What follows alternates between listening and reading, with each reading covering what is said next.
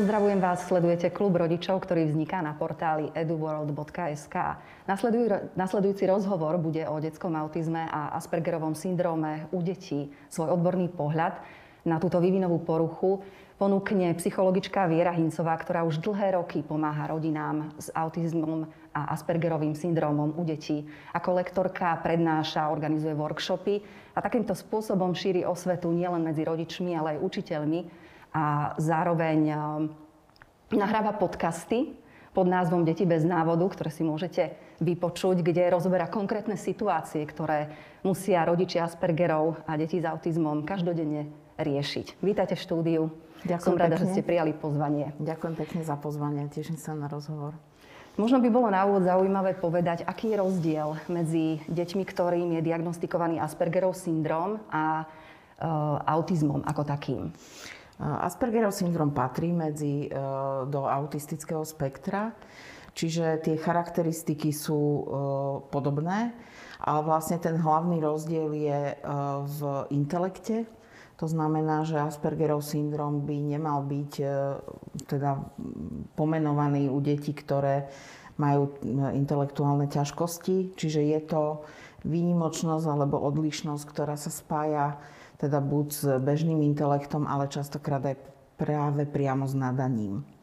Keby sme chceli charakterizovať e, Aspergera, dieťa s Aspergerovým syndromom, aké by boli tie spoločné črty? E, možno také veci, ktoré si môžu teda všimnúť rodičia alebo aj to okolie, najčastejšie sú také, že to dieťa napríklad úplne neštandardne reaguje na bežné situácie. To, kde sa iné deti e, napríklad rozplačú, on sa môže zasmiať alebo e, proste veci, ktoré zaujímajú bežné deti, tak e, jeho nezaujímu, nebude sa hrať rovnako s hračkami, alebo proste je tam vlastne vidno od začiatku určitý rozdiel, pretože tieto deti vlastne inak e, príjmajú a inak spracovávajú informácie. To je taká vlastne hlavná zložka a samozrejme s tým je spojená aj určitá taká zmyslová hypersenzitivita, to znamená, môžu im prekažať hlavne zvuky, ale aj vône, pachy, svetelné nejaké podnety alebo aj vysoká farebnosť a podobne. Ale to samozrejme nie vždy zistíme u toho trojročného alebo ešte menšieho dieťaťa. Ale teda vidíme to potom na tom, že napríklad nechce vstupovať do nejakých e, neznámych priestorov alebo má proste počase problém zvládať to, že kde sa nachádza viacelo ľudí, alebo treba nejaké farebnejšie prostredie, tak mm. treba tam nechce ísť dovnútra. Áno, takže sú tam vlastne tieto veci, že jednak sú príliš, veľmi citliví na zmyslové podnety, jednak potom aj tie sociálne situácie na ne takisto reagujú inak. Veľmi známa autistická profesorka Temple Grandin povedala, že najprv musíme uchopiť prostredie, aby sme mohli e, vstúpiť do sociálnej interakcie. A to, čo je nám prirodzené, že prídeme a teda zorientujeme sa v nejakom prostredí, to je vlastne pre dieťa s Aspergerovým syndromom alebo autizmus samo o sebe výzva. Mm-hmm. Podľa toho, čo hovoríte, teda sa nedá možno na začiatku úplne v tom ránom štádiu vyvinúť dieťatka zistiť, že má alebo nemá Aspergera, že ono sa to prejaví zrejme až v tom neskoršom, keď nastúpi možno do kolektívu kde je v interakcii s ostatnými deťmi, či už v tom predškolskom zariadení, alebo priamo už nástupom do školy. Áno, v podstate e, ešte pár rokov dozadu, teda tradične sa prevažne tento syndrom e, zisťoval možno až na druhom stupni školy, mm. pretože e, napríklad tieto deti majú takisto ťažkosti so spracovaním zmien Takže e, to, že na vyučovaní sa stále treba zmenili učitelia, proste začali tam byť úplne iné tie situácie, tak vtedy sa ukázali vlastne tie ich výraznejšie ťažkosti, že, že proste nestíhajú s ostatnými, alebo teda, že im to vlastne prináša problémy v takomto prostredí fungovať. Teraz sa tá diagnostika posúva nižšie, ak teda hovoríme o tých deťoch s Aspergerovým syndromom, tak e, malo by to byť niekde už pri tom vstupe do školy alebo teda prípadne aj v predškolskom veku. Jednak teda máme na to lepšie tie diagnostické nástroje, ale moja taká, aj, aj taká možno súkromná hypotéza je, že tých podnetov máme neskutočne veľa, oni stále pribúdajú, takže keď si zoberieme, mm-hmm. že treba my keď sme vyrastali, koľko bolo tých podnetov v prostredí, tak tá nervová sústava nebola vystavená takej záťaži všeobecne. Ako je v súčasnosti. Ako je vlastne v súčasnosti a e, v podstate už tým pádom aj tie prejavy sa vlastne ukážu oveľa skôr. Mm-hmm. Tie všeobecné informácie hovoria o tom, že z roka na rok stúpa počet autistických detí, aj detí, u ktorých je diagnostikovaný Aspergerov syndrom. Je to spôsobené práve tou včasnou diagnostikou, o ktorej ste hovorili, alebo naozaj z roka na rok stúpa a rodí sa viacej detí s určitou formou autizmu? Tak e, ten, ten nárast vlastne tých čísel, ktoré vieme odsledovať, je naozaj taký, že asi sa nedá vysvetliť iba tou samotnou e, lepšou diagnostikou, aj keď určite aj to má nejaký svoj význam.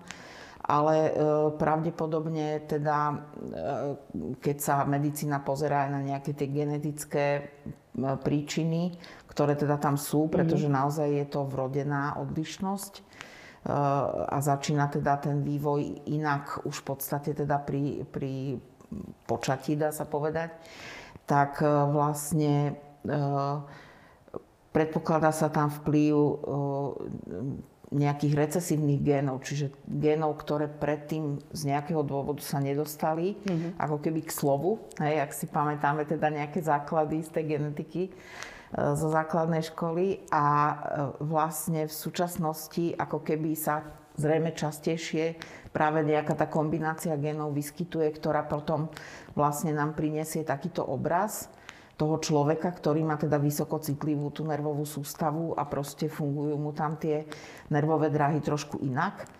A teda samozrejme môžeme sa pýtať, že čo je to inak. Hej práve tento rok, e, pretože teraz aj máme mesiac autizmu, tak e, vyšla taká veľmi fajn e, taký príbeh z pražského nautisu, že pýtali sa autistu, kedy zistil, že je iný. A on sa opýtal iný ako kto. Hej, čiže nedá sa povedať, že je to niečo, čo by sa proste bolo objavilo zrazu a nikdy by to tu predtým nebolo. Dokonca sa hovorí o tom, že nejaké črty autizmu má v sebe vlastne každý z nás. A v podstate pravdepodobne teda ten, ten celý vývoj vrátane toho, že sa môže hovoriť možno aj o nejakej forme evolúcie mozgu, ktorá pokračuje a ktorá vlastne možno je aj reakciou na tie technologické výdobytky, s ktorými vlastne v dnešnej dobe sa stretávame. No, stačí sa pozrieť do Silicon Valley v Spojených, štátoch, v Spojených štátoch amerických, kde teda sú tí najväčší giganti priemyselní a technologickí a všetci tí inžinieri a programátori, ktorí tam pracujú, tak údajne všetkým bol diagnostikovaný práve Aspergerov syndrom. Ale napriek tomu, ja neviem, Svetová zdravotnícká organizácia alebo takéto nadnárodné, spoloč- nadnárodné organizácie vedú nejakú štatistiku počtu detí s Aspergerovým syndromom alebo form, určitou formou autizmu, alebo u nás doma na Slovensku, ano. vieme, vedieme tie štatistiky? No ten, ten odhad celosvetovo je asi e, okolo tých 2% výskytu vlastne v populácii, mm-hmm. čo sa týka autizmu všeobecne.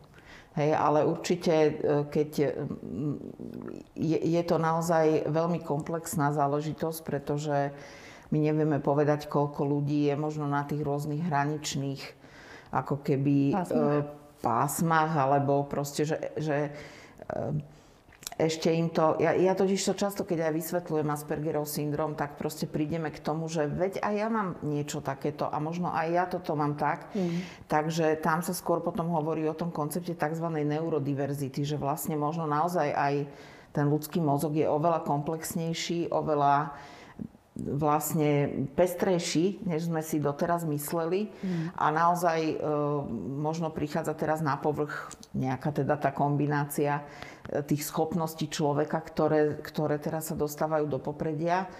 A vlastne e, problém je teda trošku, že tie štatistiky nemáme, lebo e, to nám chýba e, na to, aby sme vedeli ako keby vytvoriť teda podmienky pre tých ľudí, aby sme vedeli povedať, teda takto naša spoločnosť zatiaľ funguje, že keď mm. povieme, že máme takých detí 20 tisíc, ktoré sa teda od ja neviem, do, tých, do tých 60 rokov, do tých povedzme 6 rokov, mm-hmm. tak treba s nimi nejako pracovať. Potrebujeme nejaký počet e, psychológov alebo špeciálnych pedagógov, liečebných pedagógov, ktorí sa im budú venovať, aby sme im teda pomohli nejako vykompenzovať tie, tie ťažkosti, ktoré môžu mať mm-hmm. vzhľadom teda na tú situáciu. Takže hlavne u nás teda s týmito počtami je veľký problém, ale musíme si naozaj uvedomiť, že na Slovensku sa masívnejšie táto eh, diagnoza vlastne sa o nej hovorí možno posledných 10 rokov. No ja som možno našla informáciu, že mhm. vlastne pojem ako Aspergerov syndrom je starý 40 rokov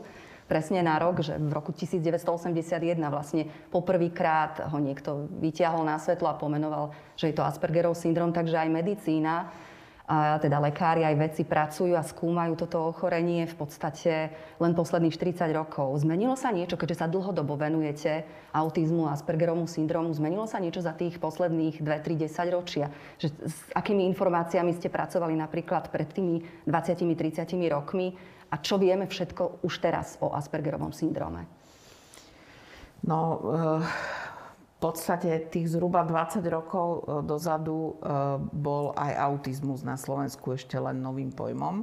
Mm. Vtedy vlastne začínali 20-30 rokov dozadu, začínali prvé v podstate diagnostické pracoviská, čiže e, nedá sa zase povedať, že by sme nejako za tú dobu to nejako mimoriadne dobre všetko zvládli práve, že v tejto situácii v podstate nám pribúda to spektrum, zistujeme, že je to oveľa náročnejšia problematika, než sme si predstavovali a vlastne nie sme na to pripravení. Hej? Nemáme na to vypracované v podstate mechanizmy a chýbajú nám ľudia, ktorí by e, aj vedeli priamo pracovať s takýmito deťmi.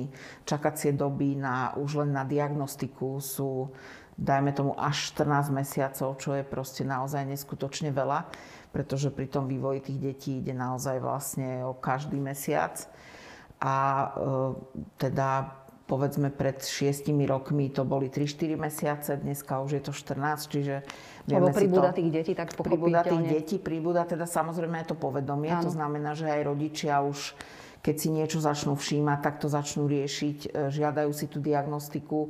Máme zavedený už od minulého roka povinný screening u pediatra v 18 mesiacoch, e, kde by vlastne teda pediatr mal zistiť, či sú tam nejaké odchylky v tom vývine dieťaťa a mal by nasmerovať rodičov. E, teda nedieje sa to ešte úplne 100%, ale už je to, už je to tiež dobrá cesta ale zase ešte musíme povedať aj to, že nemáme vybudované ako keby tie ďalšie veci, kam následne to dieťa môžeme poslať a čo môžeme... Kto s ním bude pracovať. Kto s ním bude pracovať. Jej. Mm-hmm. Včera som takisto mala rozhovor s jednou maminkou z Rožňavy, ktorá povedala, že ona vie, že kde na Slovensku sú skvelé pracoviska, ale je to pre ňu fyzicky nedostupné. Hej. Najbližšie mm-hmm. pracovisko má hodinu cesty a toto absolvovať, dajme tomu, trikrát do týždňa s dieťaťom, je, je teda veľmi náročné. Nie len časovo zrejme, ale aj finančne náročné. Ako si teda poradia rodičia v tejto situácii, ktoré, ktorí majú podozrenie, že majú dieťa, e, kde je teda veľká pravdepodobnosť, že bude asi Asperger alebo iné formy autizmu. Aké má rodič v súčasnosti možnosti, ktoré využíva, ktoré sú dostupné pre neho? Tak e, máme na Slovensku rozbehnutú sieť Centier včasnej intervencie. Je to vlastne sociálna služba kde teda sú, sú odborníci, špeciálni pedagógovia, psychológovia alebo dokonca fyzioterapeuti, ktorí teda chodia aj do rodín. Zase nie je to teda nejako 100% pokryté, mm-hmm. ešte tak ďaleko nie sme. Um, to je jeden z takých záchytných bodov, na ktorý určite sa teda môžu obrátiť. Uh, v rámci uh, možno toho školského systému sú to teda špeciálno-pedagogické poradne, kde by ich tiež mali vedieť nasmerovať, eh, teda kam môžu ísť. Mm-hmm. A teda veľmi veľa týchto rôznych zariadení a organizácií, ktoré tu fungujú, sú vlastne rôzne centrá alebo podporné skupiny, ktoré mm-hmm. vlastne vytvárajú samotní rodičia. Čiže napríklad na Facebooku aj my fungujeme už asi 7-8 rokov pomerne veľká skupina, alebo je ich teda niekoľko, ktoré sa venujú buď teda už deťom s autizmom, alebo aj dospelým samozrejme, kde vlastne tí rodičia hľadajú naozaj tie skúsenosti, pýtajú sa, väčšinou teda si nejako radíme navzájom, mm. aj tak laicky, hej, pretože každý teda nejakú tú skúsenosť má. A hľadáme... Čiže ide skôr o nejaké zdieľanie skúseností, to samotné, tá, vytváranie komunity, vytváranie sietí rodičov, ktorí majú podobné problémy, zdieľajú podobné problémy. Áno. Mhm. V podstate e, už, už potom postupne vždy to z toho teda vzíde aj taká nejaká potreba, že poďme sa teda aj stretnúť, poďme si teda v nejakom možno materskom centre alebo mm-hmm. proste pri nejakej škole urobiť teda nejaké stretnutia. Eh, my sme vlastne takto v roku 2016 aj založili občianske združenie HANS, ktoré vlastne celoslovensky sa venuje práve takýmto rodinám a jednotlivcom. My teda hovoríme aj to, že vlastne ono to nie je len človek eh, s autizmom, ale vlastne je to rodina s autizmom, že v podstate mení to naozaj fungovanie celej tej rodiny. Potrebuje sa rodina naučiť vlastne Eh, vychádzať v ústrety tým potrebám toho dieťaťa, aby zbytočne nepreťažovali eh, ho či už tými sociálnymi situáciami, alebo teda aj tými náhlymi zmenami a podobne. Takže eh, v podstate sa stretávame a snažíme sa také prvky treba podporovať, ako je kanisterapia alebo arteterapia a proste rôzne takéto aktivity, ktoré v podstate pre tie deti sú pozitívne, ale bolo by ich teda treba o mnoho viac. Ten, ten štandard, mm-hmm. ktorý by tam bolo treba pokryť, je o mnoho vyšší než to, čo zatiaľ Mm-hmm. Vy ste už použi- po, po, povedali vlastne, aké terapeutické možnosti sú dostupné, ktoré nejakým spôsobom asi s odstupom času vyhodnocujete, že sú efektívne, že pomáhajú takýmto deťom s Aspergerovým syndromom. Čo sa týka starostlivosti pedopsychiatrov, psychiatrov, e, aj títo pracuje ich dostatok, e, že využívajú nejaké prístupy, nejaké metódy, No, pedopsychiatri, e, bohužiaľ, e, je ich u nás veľmi málo. Máme 47 pedopsychiatrov na Slovensku a e, mnohí z nich sú v dôchodkovom veku, alebo už aj teda ako keby nadsluhujú. Mm-hmm. Takže ten dostatok odborníkov je naozaj teda jeden z hlavných problémov, ktorý tu máme. Ďalšia vec samozrejme, že je psychiatr, je v prvom rade lekár, ktorý má v čakárni 20-30 detí nie je terapeut. Nej? Čiže my vlastne eh, psychiatr podľa našich súčasných predpisov musí potvrdiť túto diagnózu. Čiže aj keď je stanovená špeciálno-pedagogickým centrom, tak tá verifikácia musí ísť od lekára. Ale v princípe oni žiadne terapeutické aktivity vlastne neorganizujú, mm. čo môžu ponúknuť v prípade, že teda to dieťa má naozaj nejaké výraznejšie ťažkosti, tak samozrejme je nejaká podporná medicamentozná liečba, ale samozrejme treba povedať, že liečba na autizmus alebo Aspergerov syndrom neexistuje. Hej. Áno, to treba zdôrazniť, že dieťa, ako sa narodí s Aspergerovým syndromom, tak v podstate vyrastá a až do dospelosti aj z neho dospelý, áno. ktorý je s Aspergerovým syndromom. Áno, hej, takže vlastne nie je to niečo, že máme na to antibiotika, ale môžeme vlastne vytvárať teda nejakú podporu, či už pri problémoch so spánkom, alebo keď je tam teda zvýšená nejaká nervozita, napätie u toho dieťaťa, e, problémy so sústredenosťou a tak ďalej. Takže tam máme, máme teda možnosti, ako to vieme nejako podporiť a sú nejaké prístupy, také štandardné, ktoré sa vám osvedčili, ktoré sa používajú treba aj v zahraničí pri práci s deťmi s Aspergerovým syndromom, ktoré sú efektívne a zmierňujú treba tie príznaky do dospelosti?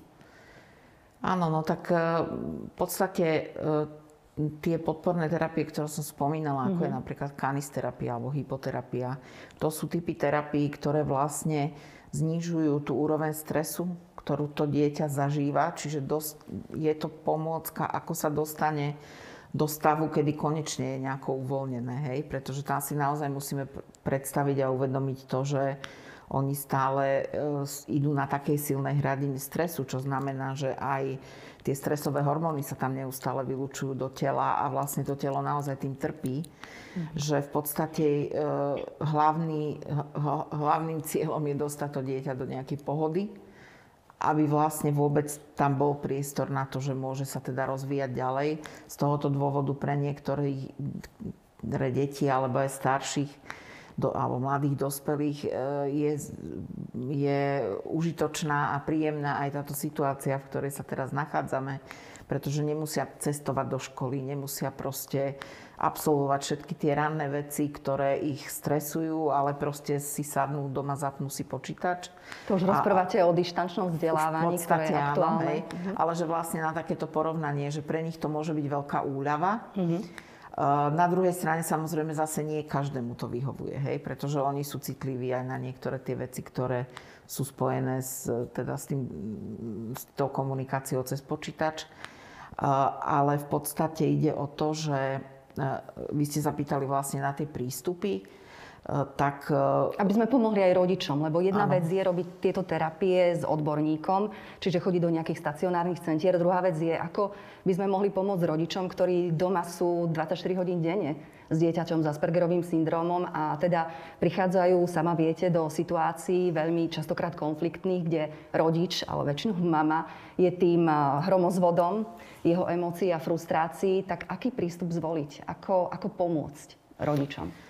Uh, veci, ktoré teda konkrétne pomáhajú, lebo nemáme asi teda priestor na to, aby sme vymenovali všetky teda tie terapeutické možnosti a prístupy, ale veci, ktoré určite pomáhajú, ktoré sa prakticky dajú riešiť doma, tak e, sú veci ako e, vytvoriť si treba z nejakú nejaký systém komunikácie, ktorý je podporený vizuálne. E, tieto deti veľmi potrebujú vizualizáciu. To znamená, že nestačí častokrát, že ja poviem, že ideme na ihrisko, ale potrebujem mu ukázať tú fotku toho ihriska v mobile alebo proste na, na, na chladničke, že ideme tuto a tuto, pretože pre nich napríklad výjsť z domu a nevedieť, kam mám ísť, tie všetky možnosti, ktoré tam mhm. vlastne sú, už to ich vlastne stresuje a frustruje, že nevedia, ktorá tá možnosť nastane. Im ako keby ten mozog proste toho spracováva strašne veľa. A to isté je to s nejakými úlohami, ktoré dostanú, hej, pretože on sa posadí pred príklad a začne rozmýšľať, a mysleli to takto a budem to takýmto postupom riešiť, alebo, hej, čiže to, čo potrebuje vlastne je, aby sme mu pomohli nasmerovať tú pozornosť, aby sme mu pomohli nasmerovať vlastne to vnímanie, že toto je presne konkrétne to, čo s tebou potrebujem riešiť. Čiže naše také tie bežné formy komunikácie sú pre nich e, málo e, nápomocné. Takže určite to, čo v prvom rade sa potrebujeme naučiť, je teda komunikovať tak, aby to dieťa naozaj malo tie oporné body a v tom treba napríklad často pomáha tá vizualizácia. Potrebujeme treba povedať mu jednu inštrukciu naraz, počkať, kým tú inštrukciu splní. Hej? Nie povedať 5 vecí a myslieť si, že však to dieťa si to domyslí. Hej? On sa stratí v on sa stratí niekde, mm-hmm. hej, po tom piatom slove a už nevie, čo sme od neho vlastne chceli. Mm-hmm. Hej. To je zrejme aj problém potom, keď sme už spomenuli vzdelávanie aj pre učiteľov, že ako pracovať vôbec s takýmto dieťaťom, pokiaľ sa ocitne v tom školskom prostredí. E, čo sa vás pýtajú učiteľia napríklad a čo im zvyknete poradiť? Ako pracovať s takýmito deťmi? No samozrejme to dieťa by už malo teda byť, e, e, malo by mať nejaký ten individuálny výchovno-vzdelávací program, kde by teda mm-hmm. to odborné pracovisko malo im dať nejaké návody. Sú väčšinou a, integrované tieto deti? Väčšinou sú integrované tie deti, áno samozrejme.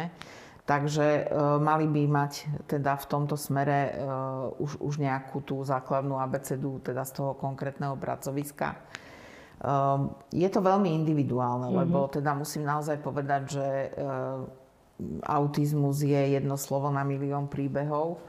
Takže každé to dieťa je iné. Samozrejme, niektoré tie princípy tam teda sú spoločné. To znamená veľmi veľmi e, dôsledne teda dbať na to, aby sme vnímali tie signály, že to dieťa je preťažené. E, aby treba bol pri ňom asistent aj počas e, prestávok. Hej? Pretože práve vtedy nastávajú tie situácie, kedy tie sociálne interakcie, vznikajú tie sociálne interakcie, mm-hmm. je tam veľký chaos. Takže toto napríklad môže byť jedna z vecí, ktoré veľmi pomáhajú. A úplne taká najzákladnejšia vec naozaj, ktorá možno uh, určite patrí teda všetkým deťom, ale pri tých Aspergeroch je to veľmi dôležité. A to je to naše nastavenie, že či mhm. vlastne akceptujeme to dieťa také, aké je. Prijatie. V podstate prijatie, áno. Mm. Lebo oni sú na to veľmi vnímaví, sú na to veľmi citliví, čiže keď vychytávajú signály v podstate od toho druhého človeka, že e, teda sa míňajú, e, že, že si nerozumejú, tak e, tam automaticky nastáva tá vysokostresová situácia a samozrejme, že potom to mm. dieťa nemôže reagovať adekvátne, keď e, vlastne je v, v, teda má zapnutý e, ten mód mm-hmm. prežitia alebo úteku. Jasne. Hej. Čiže z toho, ak som to správne pochopila, možno taká rada pre učiteľov, že získať si dôveru toho dieťaťa. Aby naozaj sa prelomila nejaká bariéra a bolo uvoľnené pri podávaní výkonu a pri tých jednotlivých pokynoch, ktorý ten učiteľ mu dáva počas hodiny. Áno, to je jeden z takých základných kľúčov. Otázka samozrejme je, že ako to vieme zabezpečiť vlastne v rámci toho mm. systému, ktorý tlačí na ten výkon. Ale teda faktom je, že tieto deti častokrát majú e, veľmi e, výrazne vyšpecifikované určité oblasti záujmu. Mm-hmm. Proste niečo, čo ich zaujíma, tak tam oni naozaj idú, idú do hĺbky. Proste 8-ročné dieťa, keď ho chytí japončina alebo ho chytí angličtina, tak si bude vyhľadávať proste veci ako korene slov a prípony a proste... Čiže je vlastne uh, samomotivované áno. na to štúdium a z toho by mal učiteľ vlastne čerpať. Tak, pokiaľ mm. proste dokáže tá škola, alebo teda ten učiteľ uh, ísť po tej línii toho záujmu toho mm. dieťaťa a využiť to naozaj na ten vzdelávací proces, tak uh, tam vyhrajú vlastne obidve strany, by som povedala. Využiť lebo... vlastne celý ten potenciál, ktorý v tom dieťati je. Áno. Pretože vždy, keď vlastne s dieťaťom bojujeme a sme s ním teda nejako na nože, tak vlastne už sme prehrali obidve strany, áno, pretože ani to dieťa nedostane to, čo by potrebovalo a vlastne samozrejme aj ten učiteľ je frustrovaný. Takže to, čo sa snažím aj e, v rámci tých školení a nejakých dlhodobejších je v podstate ukázať tým učiteľom, že budú aj oni spokojnejší. Aj, pretože tá, tá návratnosť potom od tých detí je úžasná pretože Aspergery dokážu práve možno aj zameraním na určité detaily, uh, oni dokážu fantasticky dať najavo, že proste si všimli tú podporu, alebo že proste ich to teší, alebo proste zabávať sa na rôznych uh, situáciách, ktoré môžu vzniknúť z toho, že ja neviem, počítate plochu, tak uh, bežne teda máme jednotky centimetr štvorcový a Asperger vám napíše pri obdĺžníku, že nemal by to byť centimetr obdĺžníkový, hej, ale, ale zo žartu, hej, proste. Čiže s nimi sa dá krásne vlastne, majú zmysel pre humor, dá sa s nimi krásne komunikovať, aj keď nerozumejú niektorým typom vtipov, ktoré používame my bežne, ale, ale keď sú s vami naladení na tej, na tej dobrej vlne, tak ten humor tam má svoje miesto.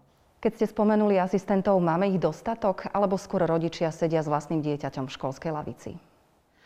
Áno, sú aj rodičia, ktorí teda robia asistenta svojim deťom, či už teda plateného alebo neplateného častokrát, eh, alebo teda eh, fungujú s deťmi skôr na nejakom tom domácom vzdelávaní alebo individuálnom. Eh, znovu je to o tom, že ten náš školský systém nie je na to celkom pripravený. Hej. Ten školský systém je výrazne nastavený na na normatívne, výkonové štandardy, na to, aby človek fungoval v rámci nejakých tých škatuliek. Hej. Ja som teda chodila do školy pomerne dávno, ale po desiatkách rokoch ešte aj dnes učiteľky bazírujú na tom, aby deti sedeli s rukami za chrbátom a majú pocit, že to je to, cez čo ich máme hodnotiť. A s tým majú problém bežné deti, hej. Takže toto je proste, e, ide o to, že pokiaľ systém nie je dobre nastavený, tak aj ten inkluzívny prvok, ako sú treba asistenti učiteľa, e, to nezachráni. Hej? Čiže oni tiež častokrát teda e, majú tú snahu, výzvu strety tým deťom, ale je tam stále ten imperatív, že ale musíte mu vychádzať v ústretí iba do tej miery, aby to nerušilo ostatných, alebo aby, hej, Čiže tá naozaj inkluzívna škola proste musí byť z môjho pohľadu o tom, že potrebuje úžasnú variabilitu tých metód, tých prístupov, potrebuje variabilitu nejakých tých skupín detí, ktoré proste e, sú v takom prostredí, že nevadí, že jedno bude v hojdacej sieti a druhé bude proste niekde zašité pri nejakých svetielkach alebo v nejakom stane si proste písať svoje poznámky alebo počítať nejaké svoje príklady. A, a, a toto, je, toto je vlastne to, čo, čo potrebujú aj tieto deti, že ehm, ten, tá snaha ich proste zošnurovať do tých nejakých štandardných e, postupov vlastne ako keby opačne vyvoláva potom tie problémy. Hej? Že ten dopad je tam naozaj vlastne aj pre nich, ale potom aj pre to okolie teda nie, nie je dobrý. Čiže nevieme ako keby stavať na tých ich silných stránkach. Máme aj nejaké príklady zo zahraničia, kde to naozaj funguje a učitelia dokážu a môžu pracovať s deťmi s Aspergerovým syndromom v školskom prostredí? Ja si myslím, že e, teda hodne sa hovorí o Fínsku. V podstate asi, asi ten ich systém je v tomto tak najďalej. E, samozrejme nepoznám nejako do detailu ako rôzne e, iné systémy vzdelávania, ale to, čo mám teda odsledované, tak samozrejme je to aj o tej príprave. To znamená, že aj od, od malého veku už proste, keď vieme, že také dieťa bude, nám rastie do tej školy, takže vlastne tá škola už sa na to pripravuje.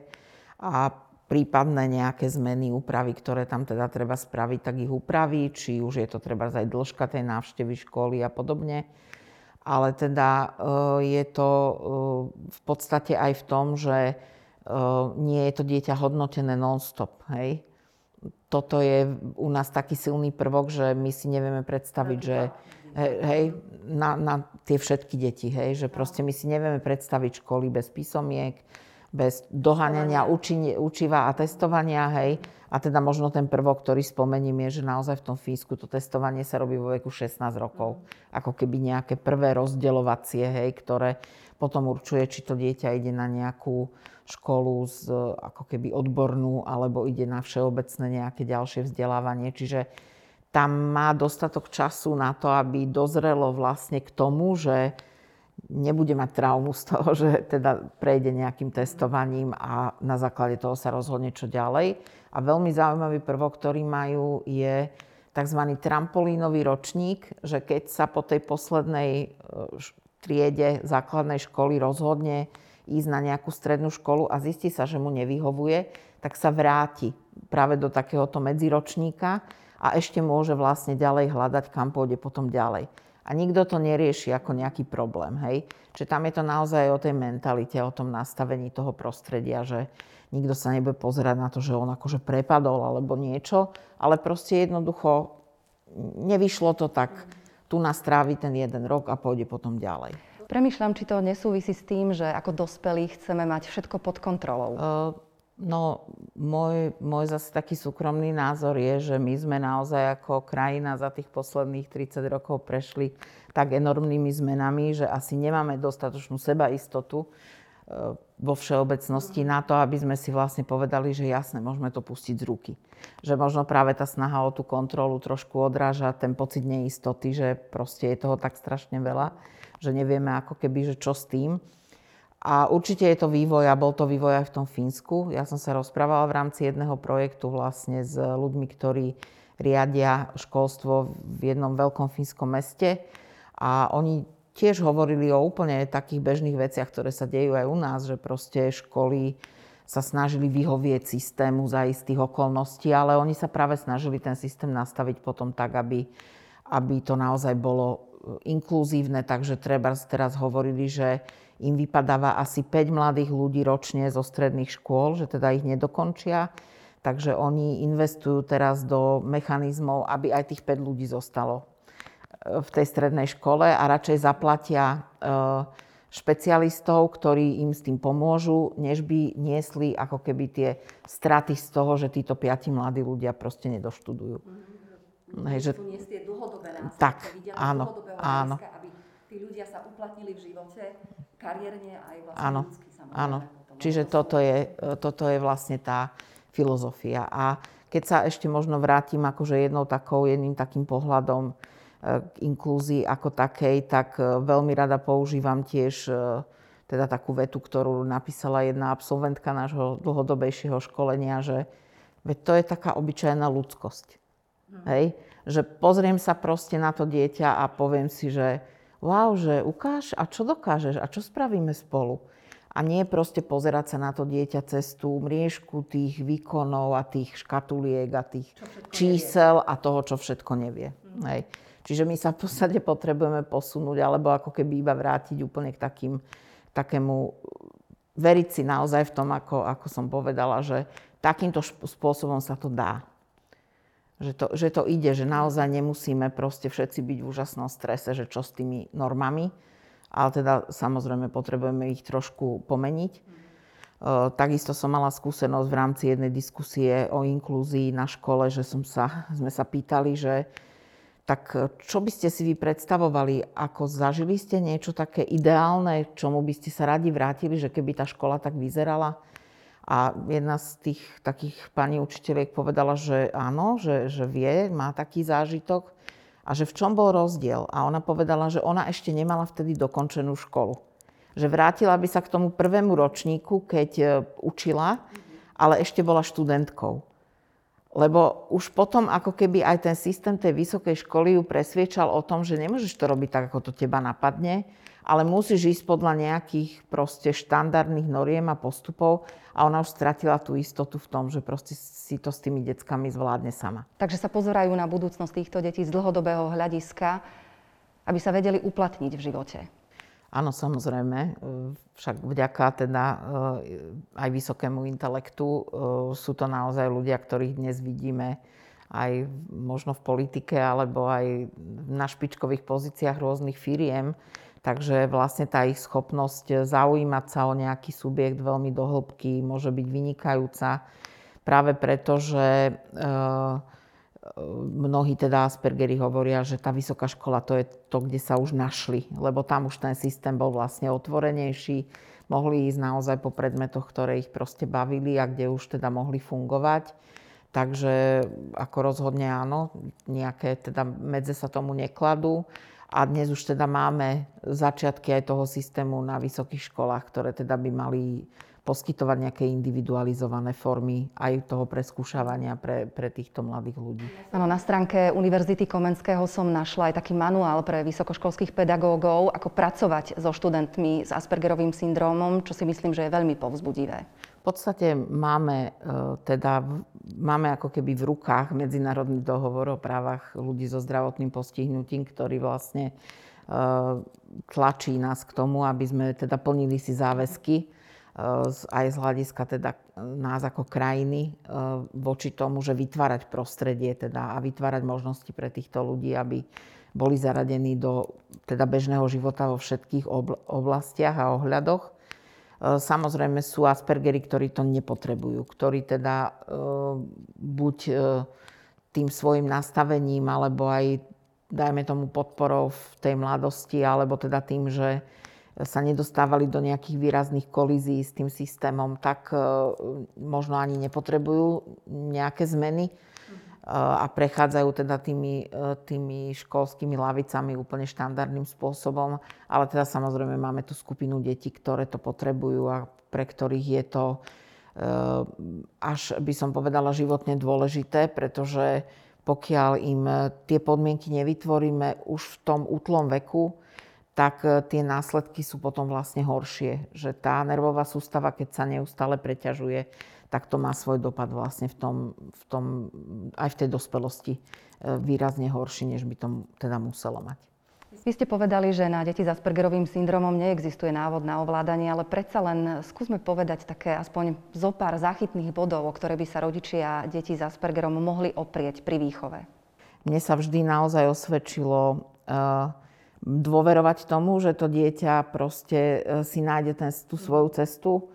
Uh, teda tú akceptáciu samozrejme tiež možno berieme ako samozrejmosť, ale nie vždy je to samozrejmosť. Netreba sa zláknuť tej diagnózy rozhodne, ale treba vlastne stavať naozaj na tých pozitívach toho dieťaťa vychádzať mu v ústretí, v čom teda to je možné a samozrejme trošku vždy skúšať nejako posúvať tie hranice. Určite sa mi osvedčila tá dôvera aj v tom, že oni sa tak vyvíjajú skokom. Mm-hmm. Že človek proste niekedy musí dlho čakať na nejaké, čakať zmeny. Na nejaké zmeny, podporovať to dieťa a vlastne potom nastane tá zmena nejako náhle a určite aj teda stáť za ním, aj, aj voči tomu okoliu, pretože to okolie bohužiaľ častokrát to vníma buď ako nevychovanosť, alebo že teda tá mama je nejaká, príliš sa o to dieťa stará a príliš je hyperprotektívna, ale nejaká tá intuícia tam proste je, že tá mama vždy načíta tie signály, že to dieťa to takto potrebuje. Takže aj si veriť. A v podstate e, tá podpora e, a hľadanie tých ciest pre to dieťa, to je asi taký základ a naozaj tešiť sa z toho, čo, čo v podstate e, tá nejaká odlišnosť prináša zaujímavého. Niektoré tie postrehy tých detí sú naozaj úplne mimoriadné a je to potom taká, e, tak, také, také ocenenie naspäť za tú, za tú snahu a za to, že proste sme sa možno niekedy spolu aj trápili. Takže radosť, zmysel pre humor a prijatie, to potrebujú deti s Aspergerovým syndromom. V klube rodičov portálu eduworld.sk bola psychologička Viera Hincová.